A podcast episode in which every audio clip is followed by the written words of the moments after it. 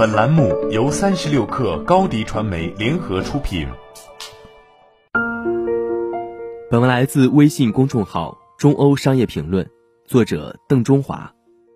每个人都要给自己一点危机感，因为生活永远在变化中，而变化就意味着危机。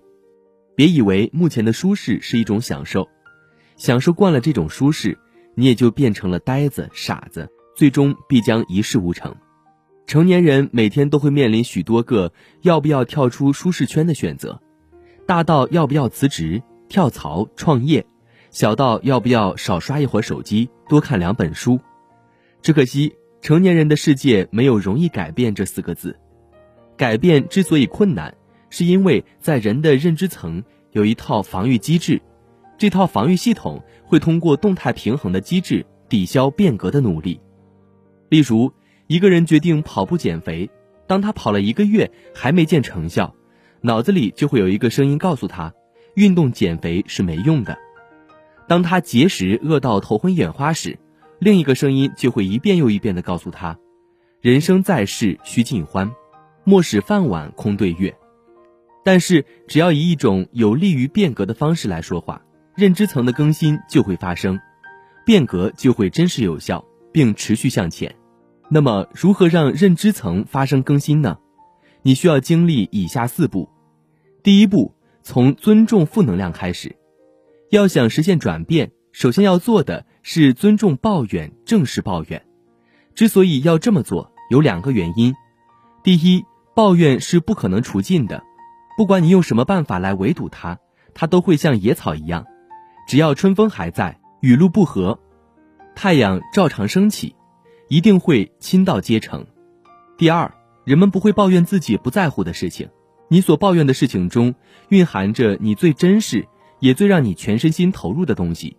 因此，变革要做的第一件事就是从负能量里挖掘出隐含的承诺或信念。尊重抱怨，是因为抱怨里有通向新世界大门的线索。抱怨明确表达了我们不喜欢什么，因为我们知道喜欢什么，追求什么。抱怨产生摩擦和无力，而发现其中的承诺能激发能量。抱怨不是错误的，而是关心某件事的信号。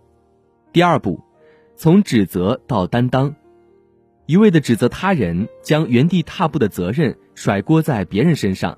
等于是放弃学习的机会，你不必着急去解决愿景与现实的差距，而是要认真把握自我反省的技术和能力。但自我反省的前提是，承认问题有部分或全部都是自己的责任。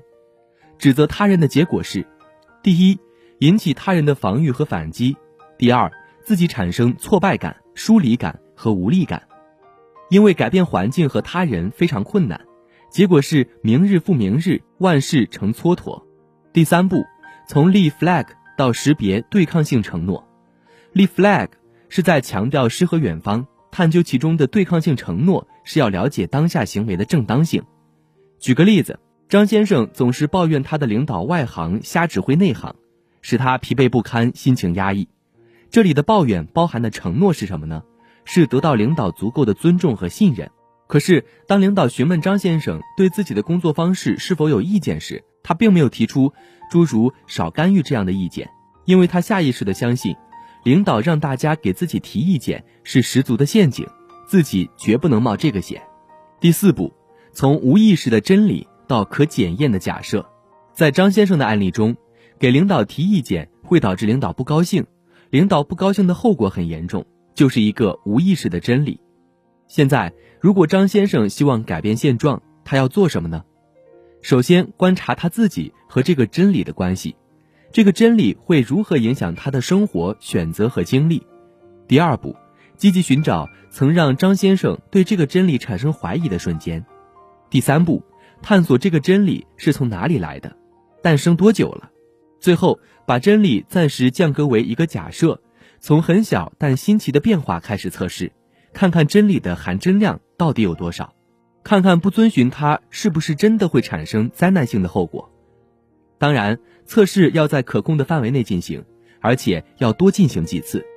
如果你不试一试，就会永远蜷缩在一个并不舒适的舒适圈里。变革从来都不是易事。从另一个方面来看，也正因为驾驭变革并不容易，历史才会如此精彩，守旧者与革新者的搏击才引人入胜。不过，如果我们不愿意过早成为守旧者，不妨去试一试。好了，本期节目就是这样，下期节目我们不见不散。